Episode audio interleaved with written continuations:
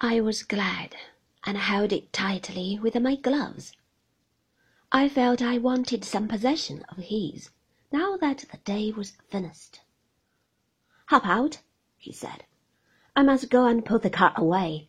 I shan't see you in the restaurant this evening, as I'm dining out. But thank you for today.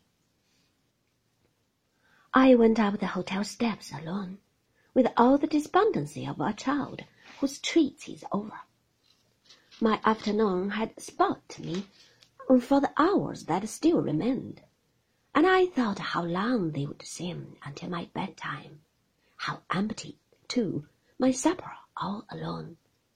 Somehow I could not face the bright inquiries of the nurse upstairs, or the possibilities of Mrs. Van Hopper's husky interrogation. So I sat down in the corner of the lounge, behind a pillar, and ordered tea. The waiter appeared bored. Seeing me alone, there was no need for him to press, and anyway, it was that dragging time of day, a few minutes after half past five, when the normal tea is finished, and the hour for drinks remote. Rather forlorn, more than a little dissatisfied, I leaned back in my chair and took up the book of poems. The volume was well worn, well thumbed, falling open automatically at what must be a much frequented page. I fled him down the nights and down the days. I fled him down the arches of the years. I fled him down the labyrinthine ways of my own mind, and in the midst of tears I hid from him, and under running laughter. Up visited slopes I sped, and shot precipitated adown titanic glooms of chasmed fear. From those strong feet that followed, followed after. I felt rather like someone peering through the keyhole of a locked door, and a little furtively I laid the book aside. What hound of heaven had driven him to the high hills this afternoon? I thought of his car, with half a length between it and that drop of two thousand feet, and the blank expression on his face. What footstep echoed in his mind? What whispers and what memories, and why, of all poems, must he keep this one in the pocket of his car?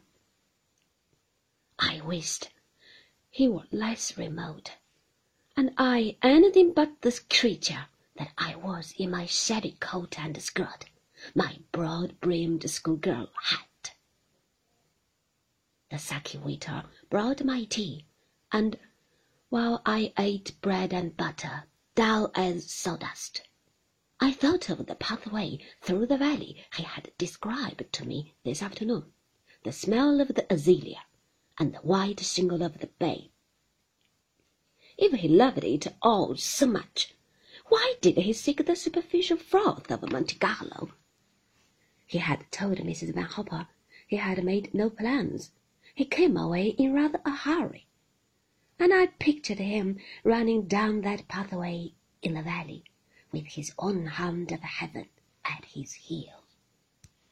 I picked up the book again, and this time it opened at the title page, and I read the dedication, Max from Rebecca, May the seventeenth, written in a curious slanting hand.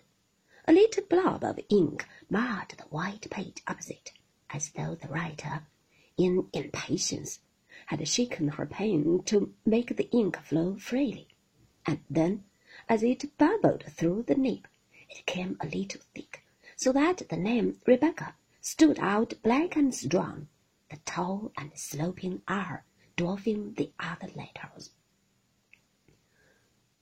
I shut the book with a snap and put it away under my gloves, and Stretching to a nearby chair, I took up an old copy of the illustration and turned the pages. There were some fine photographs of the chateau of the Loire, and an article as well. I read it carefully, referring to the photograph, but when I finished I knew I had not understood a word.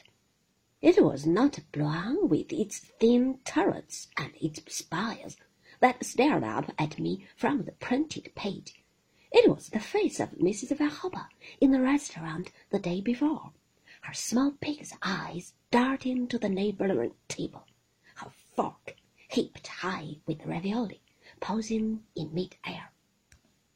An appalling tragedy, she was saying. The papers were full of it, of course. They say he never talks about it, never mentions her name.